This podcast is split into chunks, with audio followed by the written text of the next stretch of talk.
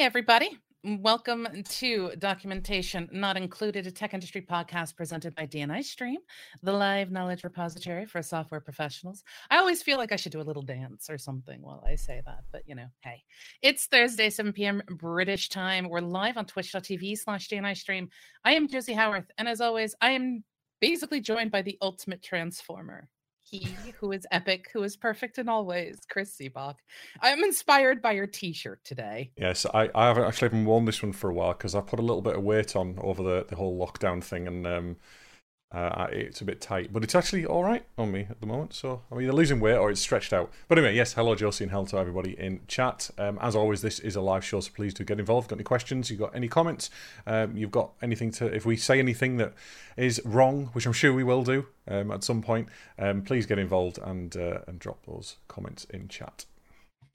Absolutely. And of course, before we begin, it's always a little icebreaker, which is just a chance for us to ask a random question and just sort of get to know each other better and all the stuff that kind of goes with it. We try to keep it away from the actual topic itself or involving doc, uh, de- development in general. I was about to say Docker, but that's part of our show today. We'll get to that. Um, so I have a question for you, Chris. If animals could talk, which animal would be the rudest? The rudest the rudest. I immediately jumped to Rude Dog from uh, from the 80, uh, from the nineties, but wow, no, not yeah. Not if him. animals could talk, which one would be the rudest? I mean, it's going to be cats, isn't it? It's got to be cats. As much as I love our our cats, they are uh, Fry. Our our Fry is brilliant. He's he's like a dog. He's a faithful servant. You know, he'll he'll fetch things. He'll he'll he, he comes to you for a love. Big Meow, on the other hand, he's so aloof, and so and there's a there's a black cat that occasionally we catch in our back garden, and we catch him and he runs off. You know, we just open the door and he runs off, and he he walks a lot along the um uh, the the shelf or the the fence rather, doesn't even look at us. Doesn't even look at us. He just doesn't acknowledge our existence whatsoever. And even if we, you know, we're we're nice and we're friendly to animals, but yeah, I think cats would be the rudest. Whereas I would say honey badgers. mm, I think the most violent. Well, I think that they they strike me like as like they'd have knives and like gangs. You want mate? Like yeah, yeah. Well, mate. Well, oh my god, I can't believe I just did that live on air. oh, good, good, good, good. That, that. Yeah, but to me, I think potentially honey badgers would be really, really rude. Although I think if you want to get, uh, depending upon what your definition of rude is, because that's something I learned being here in the UK. There's two types of rude. There's rude, you know, mm-hmm. tap of the nose kind of rude and there's rude where you know there's a brashness and an abruptness to something I mean, and i think if you want to go the tap the nose rude it would have to be bunnies. Yeah maybe bunnies. Don't know. Bunnies rabbits and hares. The rudest um oh i don't know. I don't know tap that nose. Yeah, I, I, can't think of that. I don't really think of animals in that way, to be fair. I've got to be honest. Anthropomorphizing animals. Hey. Yeah. Right. Yes. Anyway, so yes, tonight's show, Josie's kind of already uh, already spoiled it, but we are going to talk and that thing right below me and everything previous and the title and the advert, everything spoil it. Um, we're talking about Docker today. The, the, today's show is called Docker Disaster. Um, so one of the things that uh, that that is common around around the dev world is Dockerize all the things. Docker is wonderful. Let's get uh, you know let's get every application and every service and everything we ever we ever work with in the world Dockerized. And we want to explain. Well, I want to explain today why that is a thing, mm-hmm. why it's mm-hmm. not always the case, and also mm. you know kind of why not not necessarily because I've actually recently had a one of the reasons the show is called Docker disaster. I've had a disaster with Docker um, that meant I had to completely format my machine. It was only a couple of days ago, so I'm on a brand new machine. I'm lucky we haven't had any technical difficulties yet because uh, I've had to feverishly install everything again. Um, but yeah, so and and Josie has very recently been well, getting in, getting involved with it. I think for the first time. Is that right, Josie? Not the first time. No, okay. no, no. I when I like I've said before on the show when I first started out with Docker, mine was a disaster. Bricked my sh- machine. It completely bricked it. So that, my very first interactions with Docker were basically like, you know, ick and I never wanted to touch it again, which is why I went down the Vagrant route. Um, and Vagrant over time has just become this bloated monstrosity. And then, you know, I said, you know, I might as well start looking into Docker just to see what's up because, you know, you explore things and you preach the the Docker gospel. And so I said, I'll give it a shot. And when I gave it a shot, I was like, it what? Okay so it's changed it's changed and that's good um i think my my very yeah. first experiences with docker were with my first experiences were with docker windows containers which is where my problem came in this week that I, that caused my me, me issues um, because they weren't very stable they didn't do what they were supposed to do they were slow they were bloated but windows is a bloated operating system in general even windows core mm-hmm. they've got a new version called windows nano which you can install in a Docker container, and I think it's only a couple of hundred meg. It's still bigger than a Linux container, and especially you know something like an Alpine Linux container, uh, which is a tiny, tiny operating system. It's little footprint, tens of megs. You know, it's ridiculous how small it is. But with that comes some caveats. You can't use some of the common uh, tools. I don't think Alpine even comes with a shell. I think it comes. Sorry, it doesn't come with Bash. It comes with the base Linux shell so you have to log in with SH rather than uh, with Bash. I, I, I, honestly don't know. I, all I know is that for me, um, when I want to do file changes in my Docker containers right now, I actually have to use regex. So right. exec, I have to do some kind of executive thing with regex. Although, okay. like I said in, uh, like I think it was uh, the last episode where we were talking about the things that we learned. I'm like, you know, I can just have Vi present. It'll so, be fine. I suppose let's start. let's start with a, an explanation of what Docker is and why containerization is such a wonderful thing for people who who might be listening who haven't you know experienced it and they, they maybe mm. they hear about it and they're like well why is it such a big thing i haven't got time to learn it so what you know what does it do for me and it's worth noting we have done um, topics and shows in the past on containerization in general. Yeah. so we'll we'll be doing uh, i think a rather uh, high arching overview so and, we've done a show on docker specifically. We had thornton phillis um, on, yes. uh, quite a few quite a while back. Um, yep. so anyway so docker is a essentially i'm not i'm not going to get into the deep te- technical detail but essentially it is a layer in your operating system that allows you to create tiny little operating systems that are cut down significantly that don't do everything that your main operating system does but on an app basis an application basis. So let's say for example you have a website. Typically a web app these days consists of at least three parts. Anything that's even remotely remotely technical consists of at least three parts. One, well, I say that there are exceptions, of course, but one, you've got a front end, which is the client side application, which is like a JavaScript application. It could be Angular, it could be uh, Ember, it could be React, it could be anything. Yep.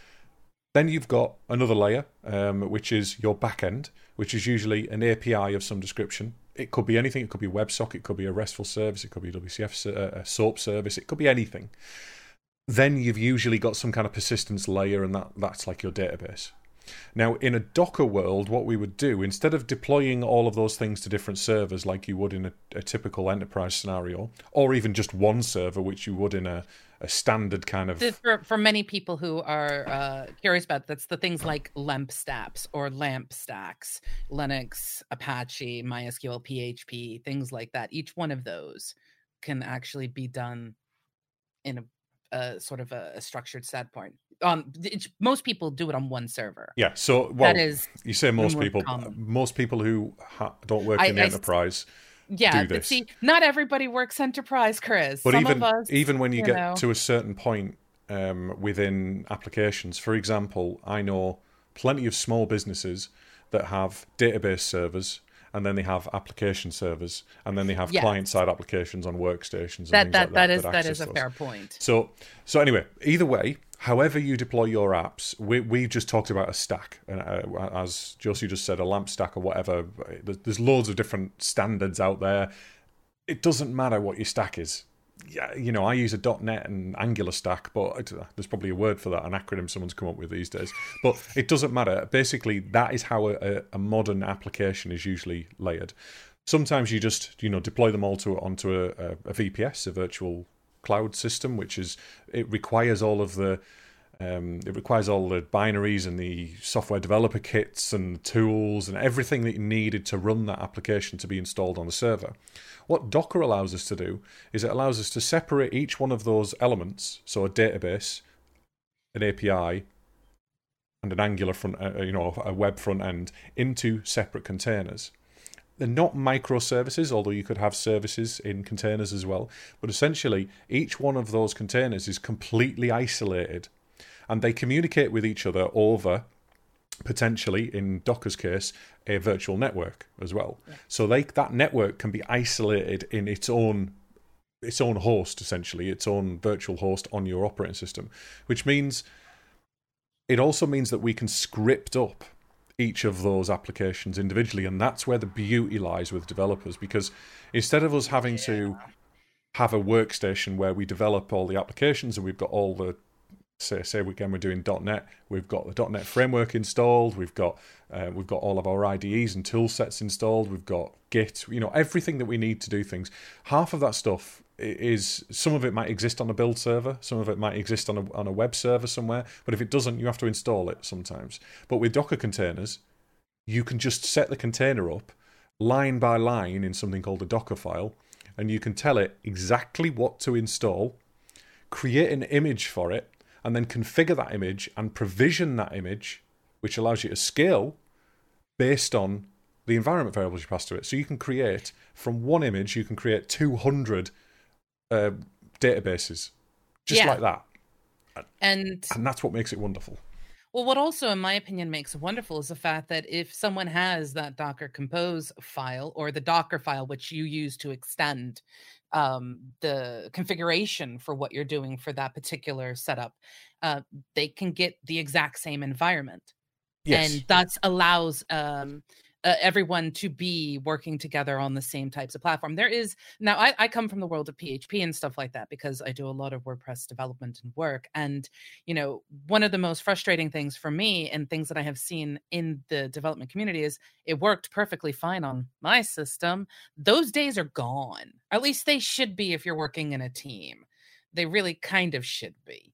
Yeah. Um, and there, because there are multiple solutions and ways in which you can ensure that everyone's running the correct version of PHP, um, and that you are testing against the correct, like all of those things should be in the past. And another another beautiful thing about that, about Docker, the fact that we've got the configuration in place means that we can version control the software yes. deployments as well, which is a massive thing because we can we can assert that at that moment in time, when we have that commit that we've pushed to the server and the CI and CD builds have kicked off, or even we've built them locally, you know, built the containers mm-hmm. and they mm-hmm. work locally, we know that that worked.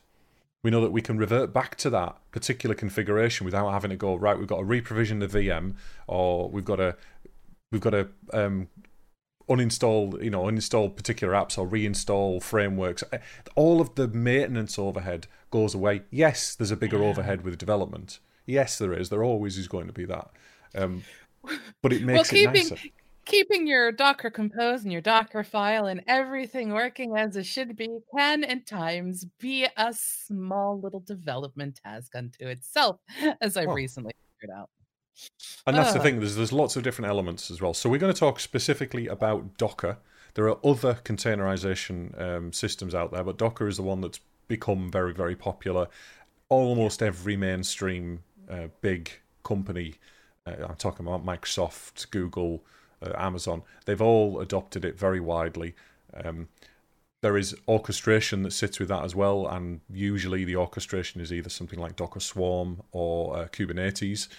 Um, Kubernetes. And these these are things that have that all of the companies that develop these these tool sets are working with each other to get them all working together as a stack. I actually, off the top of my head, can't think of any other containerization solutions. I know there's Vagrant, but that's not a container. No, it's, it's it, Vagrant is more like a sort. virtual environment. It's like VirtualBox and or know, something from Oracle or whatever. And I know and, Python and has me, a something like that as well. Virtual environment. I think it's called a venv. That's the command line you put in. I saw someone playing with it the other day. No idea, but I think that you know, in the end, we're just going to be focusing on the Docker side of things. Um, maybe someday we'll have someone on who can actually tell us about others. That would actually be great if you're listening and you know something that we don't. Please, please get in touch and Yeah, become a guest. tell us the can learn from difference as well, and why we might use one over the other. You know. Um, Yep. So yeah, we're going to talk about we're going to talk about uh, let's start talking about in fact um, things like Yeah. Docker services, uh, Docker networks, Docker volumes, containers, etc. Right. So I man, this is I will tell you when I first uh decided to go back to you trying to use Docker, which is more or less in this recent time. Also, you got ice cream being delivered. You've muted yourself so we can't hear the ice cream. Darn it. Um, but when I went back and I got started, um, one of the things that always confused me was, well, how is it really set up? Because I was so used to using things like Vagrant or Virtual Box, And to me, that was you spin up a server, you make certain the the particular apps that you need on it are present, and off you go and you know have fun. But when it came to Docker, I was presented with the Docker Compose file. Now, Docker Compose uh, is actually pretty well explained in the Docker documentation. And I say that because they ex- the documentation kind of assumes you have a certain level of understanding of containerization or how Docker itself is designed to work. So for me, it was a lot of trial and error.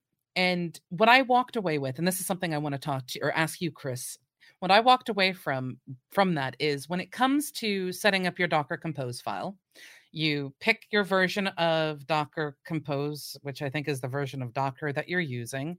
Um, I like well, okay, let, let's start there because you you start with the Docker Compose file. If you have a Docker Compose file and you have Docker installed, you can run the Compose file and you can get an entire setup. So let's start with Docker Compose. The very first thing you have in a Docker Compose file is version, and then you have to pick a thing. When I Okay. s- So- everywhere I look at a completely different number, and I'm like, well, how do I pick? How do I know I'm picking the right thing? So there are there's two there's a couple of things here. First of all, Docker and Docker Compose are completely separate things. I say completely separate. That's- Docker no, Compose they- couldn't exist without Docker, of course, but Docker Right. Compose is a separate application on Windows, which I'm assuming you're using for your development. You, Correct. Right. So on Windows, I had something else, but a Mac I can't work with. if you're working on Linux, Docker, when you install Docker, I don't think any of the distributions of Docker come with Docker Compose by default. On Windows, Docker Compose comes as part of the Docker for Windows installation package. When you Okay. install on Windows Server, um, it's the same thing as Linux. You get Docker and you have to install Docker Compose separately, and it's just a download executable that you, you throw into a, a path directory or something like that. So that's the first thing. You can do everything that you need to do with Docker. What Docker Compose does is it makes it easy for you to run and orchestrate multiple containers in a production sorry in a development environment specifically now a docker compose file is also compatible with docker swarm and docker swarm is the production grade enterprise level um, orchestration out of the uh, out of the box orchestration that comes with docker. Generally it doesn't i mean i've seen it being used and i've used it myself but it generally isn't used in proper setups. You usually use something like kubernetes because it's much more competent. There's a, a, a company i think it's miranda or something like that. They they that's all they do is create doc, uh, uh, create and manage kubernetes so that is heavily integrated into uh, containerization in general, not just Docker, but it, it's got some specific integrations with Docker. So, Docker Compose, the the versions in Docker Compose, you essentially all you really need to worry about is the difference between version two and version three. I haven't used version one files, so I don't really know how bad or good they are. But version two and version three had some major changes. Version three, I feel when I've worked with the two different versions, I feel like they've moved away from allowing Docker Compose on a desktop machine, which is what Docker Compose is meant for, for development based work. Um, they've they've taken most of the things like the scale command and the resource allocation commands, such as how many CPUs that the um, that the Docker container has access to, how many, how much memory it has access to. They've removed all of that from version three files, and the difference is is syntax. There's some slight changes. They've removed some things and they've maybe made the development experience a bit more easy. I use it a lot, Docker Compose. Um, all I use is Docker Compose. But then again, like I said, well, I didn't say it live because Chris and I were talking this before we went on. I don't use Docker in a production no. So I have actually deployed Docker Compose in a production setting as well, but a right. very, very small do- um, uh, deployment setting. Docker Compose is used for our DNI website. We use it specifically to push. Uh, I use it specifically to Hmm. Okay, so I push the code, I push the, the Docker Compose file, the YAML file, to our mm-hmm. repository. And then, in order to orchestrate the containers and do the upgrade, bearing in mind that all Docker Compose, Docker Compose builds and then deploys. And when you use something like Docker Compose up, there's a command Docker dash compose up. Minus D minus D if you want. You don't have to use minus D. All that does is detach you from the process so you've got access to the console. But um, yes, I'm, I do know most of the switches because I use it almost every day. Um, so the difference between Docker Compose allows you to just build the containers or just build the images for the containers. And it also, if you use up, it builds the. I'm sorry about the noise outside. It's hideous today. I've, it's not usually well I say this probably every podcast it's not usually as bad as this but so so yeah the, so the difference between the versions is syntax and they've removed some features but when it comes to what Docker Compose is great at it it's great at streamlining your development workflows that's mainly what it's for that's fair enough so instead of having if you've got say for example you've got an app with three containers that you need to run database app API yeah Okay, we'll say that. Although mine has a lot more, but yes. Well, fifteen doesn't matter. Whatever you've yeah. got. If you want to run that with the Docker commands, so Docker run, Docker build, etc., which you might or might mm-hmm. not have used. I'm not sure because um, mm-hmm. you might have just skipped straight to to compose for all I know. Then, uh, yeah, I did mostly go straight to compose. You would have to run or... 15 run commands and 15 build commands individually. You would have to manually um, create the volumes. You would have to manually create the network that they all are associated with. And that's nope. Where Docker Compose shines because it sets all of that up and makes it configurable for you. It, it basically abstracts the process of creating containers and just makes it so much nicer. I, I, I, honestly think that might be where I ran into problems when I first started out with Docker when it basically did the whole bricky thing or what have you. I I didn't have Docker Compose. Uh, if but it's been a while since I did it, but I don't believe I used Docker Compose. So the Docker Compose is pretty much is what turned me around to appreciating Docker. Period. So all all Docker Compose is doing though is calling out to Docker. So if you mm. just use Docker on its own, it probably just wasn't stable enough. The version you used, if it's a good while ago, and it, it I don't know what what happened or why your machine bricked, but it's annoying. so there's there's quite a few challenges you have to get over when you're um, working in containers. Things like how do you persist the data in the containers? Because what a container is, is it think of a CD image that you create you used to burn on our on our on our floppy disks, you know, and you used to create a, a, an image for a CD, an ISO image, and we'd push, oh, and that's usually a read-only image as well, and we'd Correct. push it to um, we'd push it to our burners and we'd burn a CD. So what we're doing, and that would be an instance of the image that we've created because we've got the image on our hard drive. So a container image is essentially a read-only image that you can overwrite. You know, you can overwrite the file, like you can over- create a new ISO and overwrite the ISO. Um, but you pass environment variables and switches into it to create an instance of the image as a container. Yes. And then the containers are essentially arbitrary instantiations of that image that should be set up in such a way that they can be spun down or deleted or lost or recreated with a new image. For example, if you need to upgrade the base operating system or yeah. an SDK or something like that, and you can do that with one command uh, or, or yeah. a few commands, or, or your orchestration, orchestration software. So yep. The problem is when you spin a container up, if you haven't made special considerations for it, the database that you create, say for example, you create a container with these three images and you log onto the website and you add a blog post, that mm-hmm. blog post is saved into the database in container three, and then you don't know what to do with it.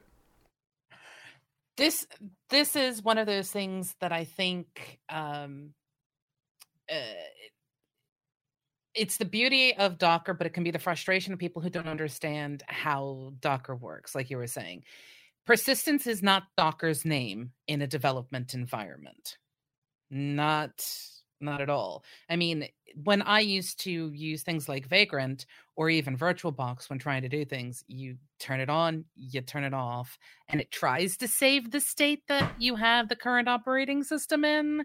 It tries to save that, but it eats up a hell of a lot of memory space and it can get corrupted, and there's other issues that can come with it. When it comes to um, Docker, the way I tend to look at the different um, in my brain because I use Docker Compose, the different services and things like that. They're literally uh, the word's not translucent. It's not transparent. Uh, they are ephemeral. They they literally have zero permanence to them. Oh, um, I know the word you're looking for, uh, and I use it all the time. I've forgotten it.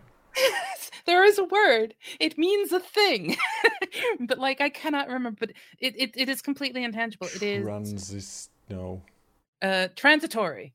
Yeah. No something there, there's something involving that. Point being though when you work in a situation where some of the configuration changes or some of the work you're doing has to be stored in the database or is being set up and that information needs to be stored if you're having your database destroyed it, all every time you shut down or restart your PC or you need to rechange the configuration because you're now using, say, in my case, a different version of PHP, or you know you're using a, a different type of mailing uploading solution an image into the WordPress container or something like that. Yeah, or, anything or that needs anything, requires permanence.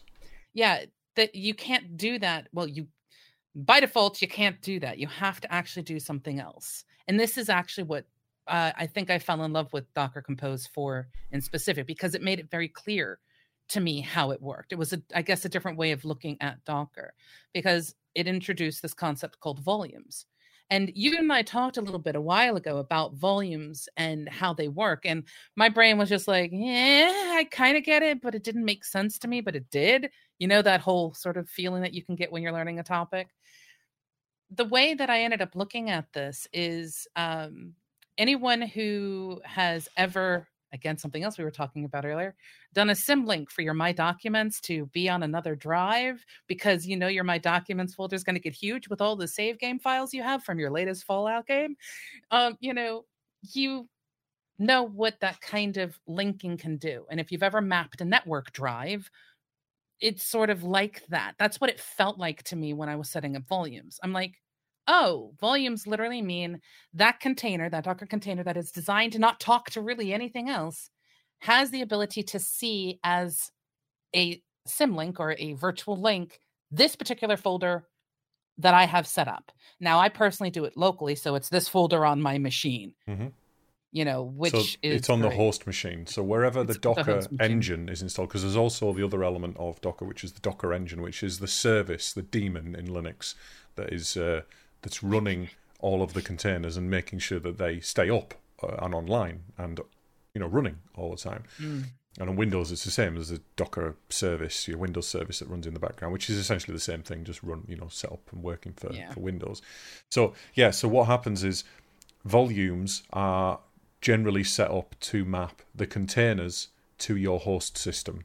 So that host system can be responsible for backing up the persistence if you've got a third party backup tool or, or system that, that does things for it. Mm-hmm. Um, uh, for example, it, it, can also be used for if I need easy access to something that I don't want to be logging into the container with every five minutes, because you don't log on like you do with remote desktop. Like you don't you don't log onto a container and see the, the virtual desktop. You log on via the shell command line if you're using Linux, or PowerShell, or command if you're using Windows containers, um, and you log onto it, and then you basically tell it which shell to you need to log onto it with, and then you can start using the commands within the container. And then you might get confused because you're like, well, why haven't I got access to Git? Because I've got it on my Uh. command line, and then you're like, no, I'm actually inside the container now, writing commands within the container. So volumes allow you to like get access to things like log files. I map my Oh, log yes. drives onto my local Oh. machine so I can read them and see them. Exactly, because I actually have a very specific tool I use for um, reading logs called Tailblazer. Highly recommend it for people who use Windows. Um, but it, it, I I need to see the errors that are occurring. Period, um, because it's so important to be able to see where the issues are coming from and having to log in. It, that that starts a whole chain of events that is just incredibly frustrating. Don't put yourself through that. Map a volume. Now, there's al- just- There's different levels of logging as well within Docker because you can actually run a Docker log command on any container and you can see the main console output, which is something as well that we you kind of uh, touched on right at the beginning. And we were talking about when a container runs, you're not just running an operating system and it having it running it in the background. It's not just sat there waiting for things to happen. It's not running service. I mean, Windows containers do run services in the background, but a very limited set of them. Um, and you can use some things like systemd within Docker containers, but it is a hell of a setup and it's a m- massive faff around. And I don't think it's supported or recommended by uh, not Docker worth themselves. it. Well, not worth it. so basically, what you do with a Docker container is the reason that they are app level containers, and I keep referring to them as app level containers, is that, say, for example, you create a Docker file, and let's say, for example, we are running a uh, WordPress website. Actually, I don't know WordPress off the top of my head, so let's say we're running a .NET service, right? Yes, I'll go. Let's let's say we're running a WordPress service. Okay, So, all right. So let's. Do a comparison here. Okay. Okay, so on a in a Docker file, you, have you worked with Docker files as well, Josie, or have you just worked with images that have right? No, I, I've I've got um, Docker Compose, which I've used, and Docker files as So well. there are two- there are- I need them to do various things. When we work with containers, we always need an image to work from, to create a container from. There are two ways that we can create an image. One is from scratch. Well, there's three ways. One is from scratch, which is like a very, very basic image that we download off the internet, or we could even create the image. I don't know how to do that because I've never needed to, but I'm sure we could create our own image from scratch. Um, initialize, you know, a base uh, kernel of some description and then build on it. Um, but generally, the way that Docker works is it lay it's layers upon layers upon layers of images. So, for example, if I want to create a .NET Core web API, I would download the .NET Core um, S no uh, runtime from from the Microsoft Docker Hub. I'd download that image. I would then create, and if I wanted to customize it, say for example, I needed to install my own application and maybe install some of my own tools and some very specific assemblies and all kinds of other things, I would write a Docker file that copies my assemblies or builds my application, copies my assemblies into it, and then at the very end of the Docker file, the last thing that it does is a run command. Now it's either a CMD or an entry point, and they've got two different use cases. Generally, CMD is for running some kind of persistent interactive command like .NET Run, .NET Run assembly name, and that will run your uh, .NET assembly and as a service, and it will host it in the application that comes with dot, with .NET, which is um, Kestrel, uh, the the hosting service that comes with .NET, which is Kestrel. Um, there's lo- loads of other ways to do it, but generally this is the way that most people would do it these days. Um, and then the entry point, which is usually a script of some sort that you would run that would do various things every time you start the container. And there's a difference between creating a container and initializing it and starting the container and stopping it and then restarting it again because there are different things you might need to do in both of those situations. So how does that compare to setting up your WordPress? Because I actually set a WordPress thing up myself a, a few years ago, and I didn't get very far with it. I had some issues with volume mappings and things like that. Oh gosh, in my particular case, it's actually pretty simple. Uh, I literally tell my Docker Compose file to just grab the latest version of the WordPress image.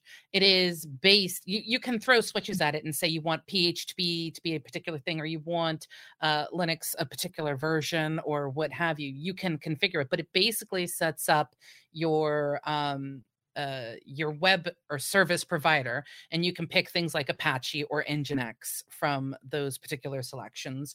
And then the PHP, which is required in order to run. So it sits in the sort of same container. Um, and those two particular things are pretty much all that is present. There's like nothing else. By default, it comes with um, uh, the mail processor to be able to handle PHP mail. Um, but you can configure the things how you desire. So you're talking about work. the Docker, the, sorry, the WordPress Docker the, image. Yeah, there is actually a Docker image for WordPress. It didn't has... used to be, and I I spent a lot of time setting one up and, and fiddling around with it, and it must be fairly recent because it was only a few years ago that I did that, and I couldn't uh, find a, a, base WordPress image. I essentially I don't know how long ago this was present. There, this was up three years ago. It's probably probably a... it's on Docker Hub. Yeah. There, there's a it's a thing on Docker Hub. Um, but uh, yeah, I mean, in my particular case, I have the ability within the Docker Compose file to set that up. And then I have, because of the fact that it's given consideration to how WordPress is set up with its configuration files for how you set up its connection to the database or uh, things like that, you can actually set that up inside the Docker Compose file itself. And then you tell it where to map the different um, volumes to. Now, if you wanted to, you could pick to map right to the root of where WordPress is being served from, which is usually var www.html, usually, although it can vary, could it could be files or public or what have you. Or you could explicitly state that the only things you want are the theme files or the plugin files that are found in WP content, which then allows you to do anything that you might want to do, like say work on your plugin or work on your theme without anything else being impacted because everything else is transient. There's the word we were looking for. That was it. everything else is transient, but um, you are only working on your plugin and you can then pick which WordPress you're testing it against. And, you know, those things can be very, very useful. And that's how I do the mapping. Now, for me, because of the fact that WordPress does require a database in order to store literally any kind of information for pretty much how everything works. It's one of the big downsides of WordPress uh, in general is the fact that a lot of configuration is actually stored in the database period. Um, but for that, I actually have to set up a database service. And then I have to make certain that the WordPress is talking to the database itself, but I choose to map the volume for the actual database itself, mm-hmm. the specific data. Um, I'm personally I'm a fan of MariaDB, but uh, everyone has their choices. Some use MySQL, what using, have you. Using Maria for my bot at the moment.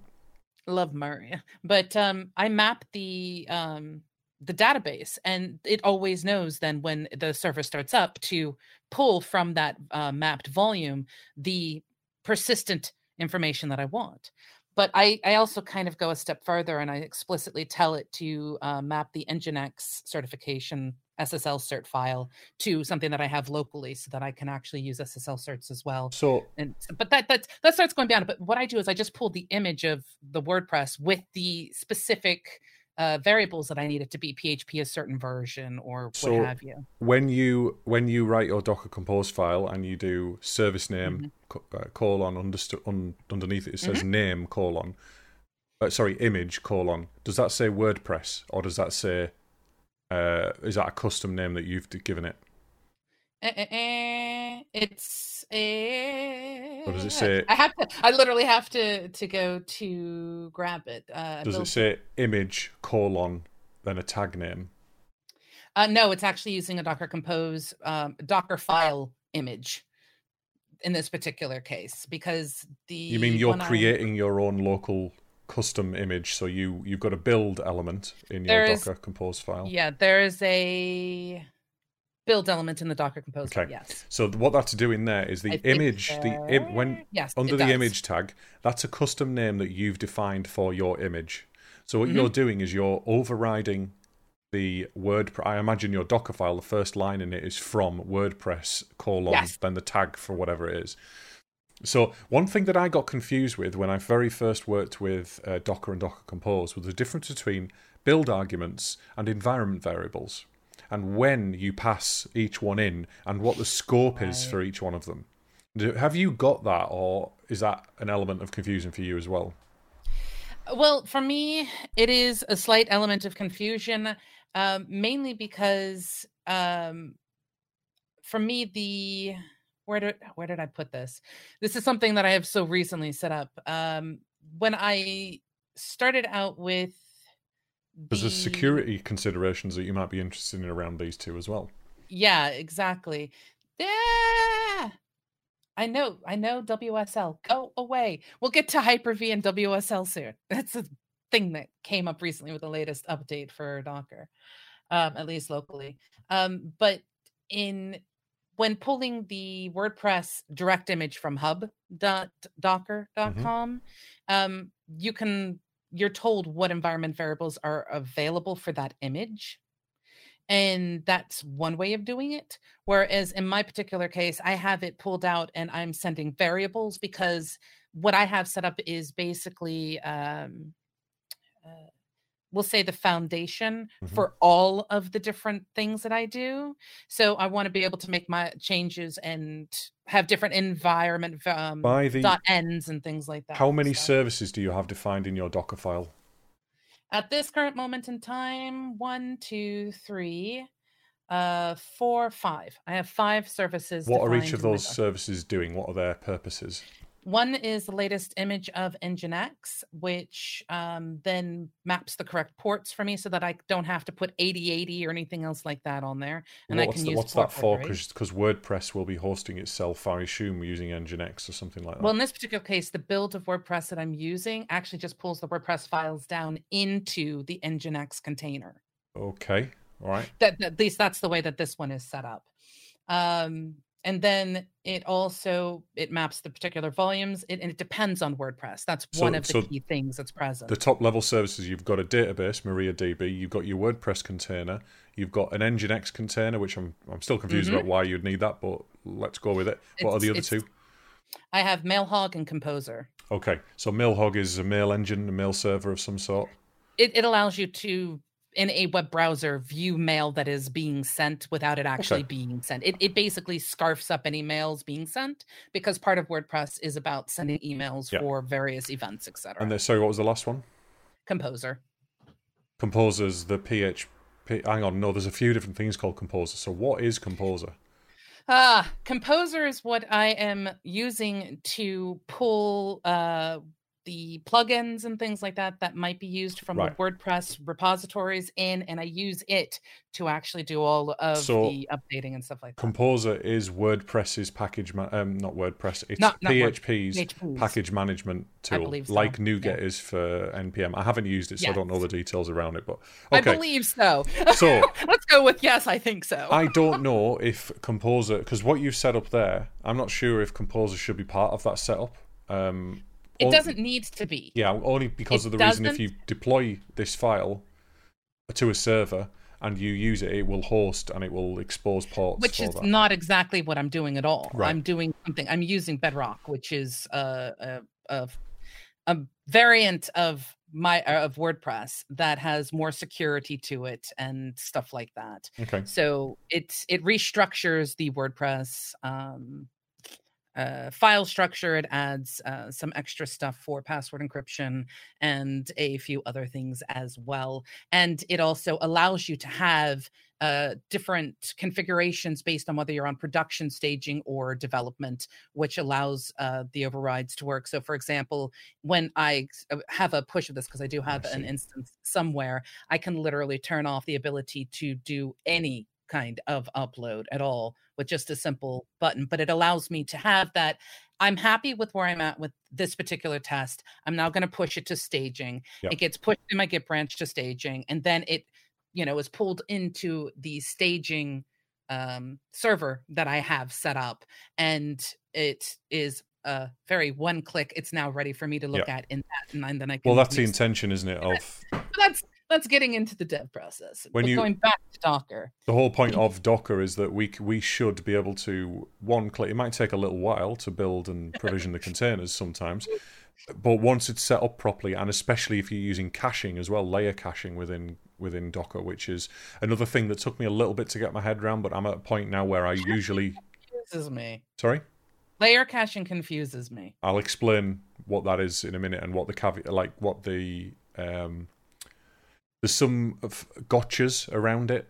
Uh, if you are you using multi multi oh, hang on multi step container images at the moment? Are you, when you your Docker file, do you have multiple from statements in them, or is it just the one?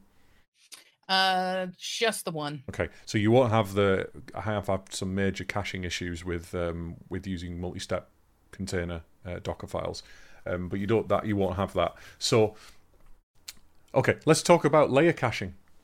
So when you create a Docker container, every single line, every single instruction in your uh, in your Docker file is a layer. And what happens is it creates an intermediate container and that container is accessible via its hash at any point within the build process or any point afterwards unless you tell docker build to delete intermediate containers during the process what that means is that you can log in so let's say for example you've got uh, an add command in your docker file that adds a file and then the next line is um, an, another add command let's just make it simple so we're adding file1.json and then in the second one we're adding file2.php yeah and this is a Docker file. This is in the Docker file.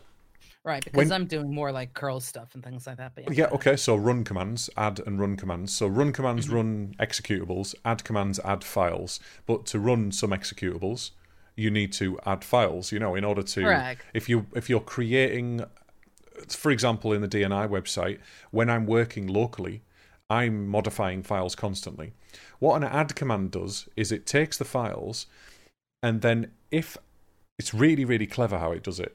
If the files that have been added with the add command have not changed, or a copy command, I think. I think copy is the more um, the com- more common one. I think add's been deprecated or add slightly different. I think you can add things from the internet with add as well. You can add URLs, add files from URLs and things like that. Um, but copy, say you're copying a file from your local drive. If that file or that any of the files that are matched by that glob have not changed, the, the layer cache will cache what has already happened, so it won't have to rebuild it at that moment. So if you're running command after command after command after command, and it depends on how you've organized your file, and you've got an add right at the end, and then that mm-hmm. add adds a file that's changed, all of the run commands will run fine and they will all be cached, but the add anything that's after the add command, after that file that's changed, will uh, will not be cached, and then everything below that will have to be re uh, rebuilt.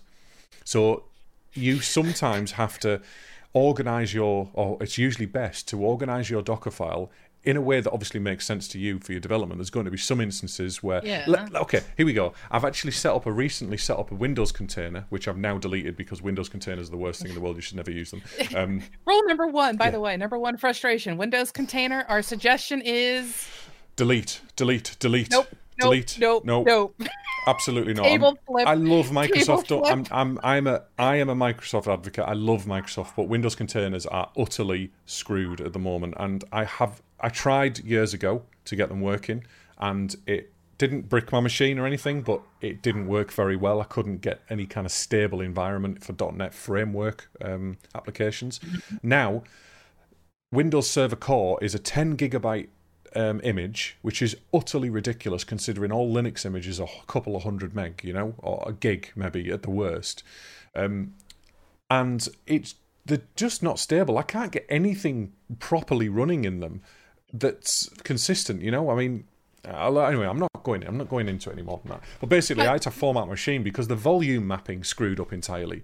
Because the volume mapping sucked up hundreds of gigabytes of my hard drive space that I couldn't get back. The, and I managed to get, I did it again yesterday, and I managed to get it back by reinstalling, I actually did it on a server, uh, reinstalling Docker, mapping the volumes individually um, within the, I did it in a Docker Compose file because it was easiest to way to do it, uh, mapping the volumes individually, logging into the container, and then deleting, doing a RMRF, well, uh, PowerShell's oh. equivalent, which is uh, remove item dash recurse and then asterisk in the each of the individual um, volumes. That's the only way that I could delete them. I couldn't delete the volume mappings even after I uninstalled Windows from my host machine, and it just sucked up. Oh, it was hideous. I'm lucky oh, I the got figured it out. pain. Anyway, I, I got I pain. got I got carried away then. Um, so yeah, okay. So I'll give you a great example. I have a container, a Windows container, that I am. First of all, the first task that I'm doing is downloading the Windows Server Core .NET 4.8 image. Right. So I've downloaded that. 10 gig download. Three and a half hours later, I know I've got 56k modem still, but uh, um, th- three and a half hours later, I've got the image down. You know.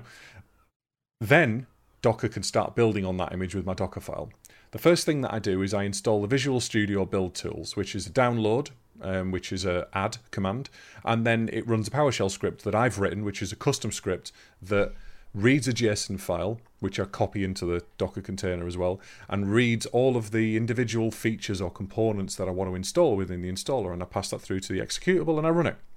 The next command that I run is install Windows features that I need to enable on the Windows Server Core box. Things like .NET 3.5, IIS, um, certain IIS services I needed for things. I didn't run it in IIS, but I needed it for certain things.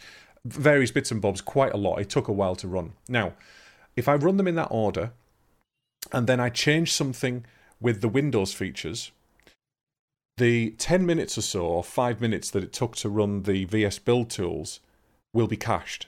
So it do, I don't have to wait 10 minutes, but then I have to wait another 10 minutes for the Windows script to run, the Windows installer script, which is what I was expect. So you have to make a decision which way round you would install them. Because if I'm more likely to change the Visual Studio build tools than I am to change the Windows features, which is I am actually more likely to do that. It's better to put the Windows features underneath it. Sorry, the Windows features at the top and the Visual Studio, Studio build tools underneath it, so they get installed after the Windows features, which are unlikely to change. Well, is, is, is this something that you pretty much figured out through trial and error, or was it just No, like, oh, um, it makes obvious sense? uh, I- I- I when I when I got into when I got into building this particular Windows container, which is probably the most arduous thing I've done because of the speed of the containers, the download speed, because of the size of them, and the the sheer fact that installing things on Windows takes 10 million years longer than it does on Linux, you know? It, it oh does, my you know. god, yes. It's a bigger, No bloated, joke. more, more um, it, it's a it's a more verbose operating system, let's say. Um, so I knew how the caching worked. So I'm just giving you an example of which way around to do that. However, when it comes to the smaller, more granular things like creating an application, I might have a container that copies um, that copies everything from my Node.js application into the container, builds it, or transpiles it maybe from TypeScript into JavaScript and does everything else it needs to do. And then, uh, so it's copied the files, builds it, and then outputs it. Now, but before it builds it, it actually needs to run npm install. right. Right, so npm install is a package manager. Now, the npm install command might take a little bit of time to do. That's a separate command.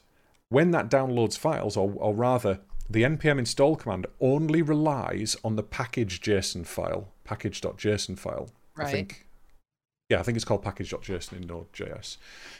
So instead of copying all of the application files, considering that all of the application files are probably going to change a lot more regularly than the package.json file, you just copy the package.json file, run the npm install command, then copy the rest of the application files. If you do it, if you do it in that order, then you never, un- unless you update package.json, which controls the package manager, you never ever need to uh, run because it caches it. You never need to run the npm install command again because it's cached as a layer. So if you look, look at the output when you run Docker Compose, or you look at the output when you run Docker Build, you'll see that it'll cache certain things. Do it with something small. I could show you an example now of something really small. I'm, I'm not going to because Well, we're not going to because we are literally like I. I'm so wrapped up in this conversation. I totally miss the I can, I can talk forever. I love, I absolutely love Docker, and it's it's really intricate how it works.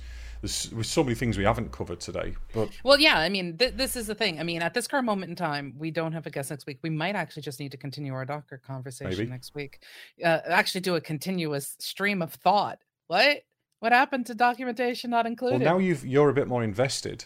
Next time am, you're on the development stream, you may I may be able to sh- like you know take a what's it Mhm. called a digression side thing. and whatever. I would love, I would And- love to be able to show you uh, a couple of different Yeah. versions of how you can do a WordPress setup in Docker as well. So we may have to do an actual show and tell during a show, which might be a pain for those of you who are, you know, podcast listeners. We'll have to think about it. well, we do development shows, don't we? So we we don't. Uh, We we'll do. do. that on the dev It's show. I think. when when work is not swamping the hell out It of is. us. And I said, cow! For anyone who is listening who does watch the development podcast uh, streams, um, it's not happened for the last few weeks because I've been. I did a, I did a eight hour, eight day week last week, and this week I've I've already done my full day's worth, week's worth of of work, so I'm having tomorrow off. Yeah. It, whereas in my particular case, I am absolutely swamped. I've had so many new projects land on my lap, and it's almost like everyone's like, "We've got time. Now's the time to invest." in so I'm working with a lot of different um, uh, people for a variety of things, from the marketing side of things on down to you know public facing stuff. Point being, though, we love you. We're not really going away. We've just been busy. We're sorry. I So- I'm hoping I'm going to get a development stream done tomorrow. Actually, you might be able to. I mean, I'm sadly I can't because I've got quite a few meetings, but um I honestly feel in a way this entire show has been a bring your own manual. yeah, You know, in the end, we want to try to help and educate and introduce people. And we've gone over quite a few different things with Docker. For some of you who are new to Docker, we hope you go to explore it because it is actually it's saving me time. Where I'm losing the time right now in the whole usage of Docker is making certain that I've got the Docker files set up right, that I've got Docker Compose set up right, and that I have it doing the things that I needed to do. Because I could, with one very easy, you know, set of commands, just have a WordPress site spin up and not be persistent. Mm, But I have other things that are a requirement. So I have to break my entire WordPress setup down into different chunks for very I- specific reasons. I have a BYOM for for people if we're not if. Uh, Go ahead. the whole thing. What's your BYOM? So my BYOM relate BYOM relates to Docker, and it's not something I've learned, but it's something that's people who are listening to the podcast who might be interested in Docker can go off and learn themselves. Go download Docker on whatever machine you're on if you're in, if you're interested in it, and then write Docker space run space hello dash world, and there you are. You have a That Docker is- container on your machine that's downloaded from the internet that's already a little self-contained.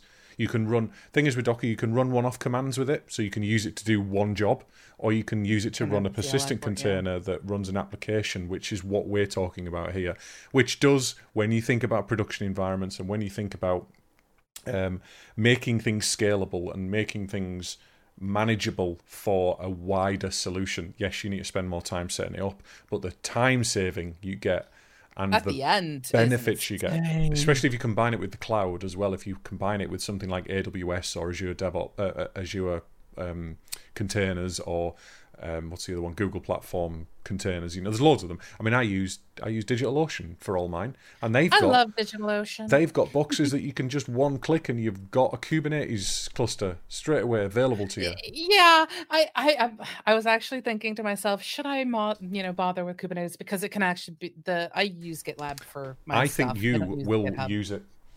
I think I- you you the- if, the- if if I know your business as much as I think I do, I think your business would benefit if you start dockerizing everything.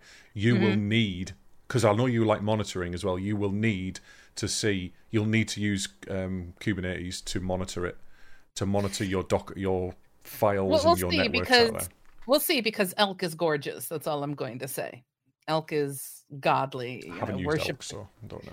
worship the ground elk walks on for those of you although it's interesting because elk is based in java which is a whole nother can of worms and a discussion unto itself anyway uh, my byom has absolutely nothing to do with development my byom has everything to do with the dangers of playing eldritch horror the board game playing fan made things you're gonna die um the king in yellow really fun expansion for that but um yeah city in ruins basically kicked my butt well a friend of mine's in my butt uh, this past week just you know appreciate the old gods is really the lesson i have for you today Way Like over my head. Way over my nothing head. to do with it but yes, um, we're at the end of our show. Thank you to everybody in Twitch who has showed up. It has been a fun topic of conversation because I love Docker, but I hate Docker at the same time.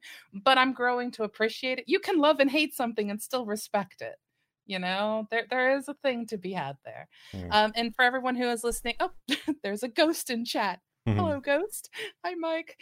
Um, but thank you to everyone of you who is in the future listening to us. If you have any tips, pointers, or anything about Docker and want us to have it, let us know. Send it to us. We'll we'll bring it up in the next show because I have a feeling we're going to just continue Docker because I am very much so invested in Chris's advocate Docker Central. I Um, think I think somebody should look back on this podcast and count how many times we said Docker. oh my God. Potentially. There may or may not be a there may or may not be a prize. It may be infinite. it may be an infinite number of Re- recursive Docker, because you know you can't have Docker inside a Docker container, which is something. And thank you, Farida. Farida has I'm actually. assuming that's some kind of. I am not saying that live on air because that might actually summon Cthulhu, and um, But- we don't want to have that kind of a thing, especially when I get a kick out of this. There are things in the development world with tentacles. I'll grant granted it's called octopus, but it has tentacles, and all I can think of is that. And of course, my favorite Git client personally is a kraken of some kind. So you know, meh. Fun, Thank you. funnily enough, I'm using um, I'm using Octopus's uh, compression, uh, Delta compression rsync implementation in my network backup tool. Using their core Huh. libraries for it, which is uh, quite cool. Uh, and and that's used to send data out to their octopus tentacles. Their their tentacles in the octopus. They've got, I think, calamari as well is another one of their services that they're using. I can't remember what that is exactly, but I, you know, uh, in all honesty, we just need to name things what they should be. You know, the summoning of the old gods. I like though. I like the thing is with octopus though. It's got, it's actually a great name because octopus has tentacles, and all the tentac the, the octopus, the center of the octopus, is actually calling out to all the different servers and all the different services And touching that it it's with their monitoring and and, and deploying to and stuff. I love octopus is a great tool. Absolutely. So yes, you can on the roof. you can Woohoo. visit our website on www.dnistream.live where you can find links to all our social media channels and podcast links and catches and everything else. You can also use it to contact us for any reason if you want to be a guest, you want to know what Docker is if we've not explained it very well, and uh, give us feedback. Send us corrections. Send us corrections. Send us a, a funny, funny joke, or just you know compliment my beard. I don't mind. Yeah, and you know, lament the fact that I can't grow one. Mm, and uh, eh, don't forget, you can also follow us on Twitch, which is down there, over there, that way. Um, if you It already. depends on what platform you happen to be on. Indeed, if you're not already following us, follow us now, or I'll find you. Send the boys round. Yes, and as a reminder for those of you who are listening to us in the future, our podcast goes live onto YouTube and Twitch across all the podcast platforms Monday at 7 a.m. Uh, however, we do hope that we can actually see you live or we can discuss things with you live in chat. Uh, we do have a Discord. Hopefully, see you there. And we see you next week, 7 p.m. Thursday, UK time on twitch.tv slash DNI stream. All that's left to do is say goodbye. So, goodbye to everybody in chat. Goodbye, Chris. Goodbye. Goodbye. But uh, hang around, we'll do a raid in a minute. We're going to get quite an interesting person we're going to raid today as well, so uh, hang around. So, bye we're everyone. Bye.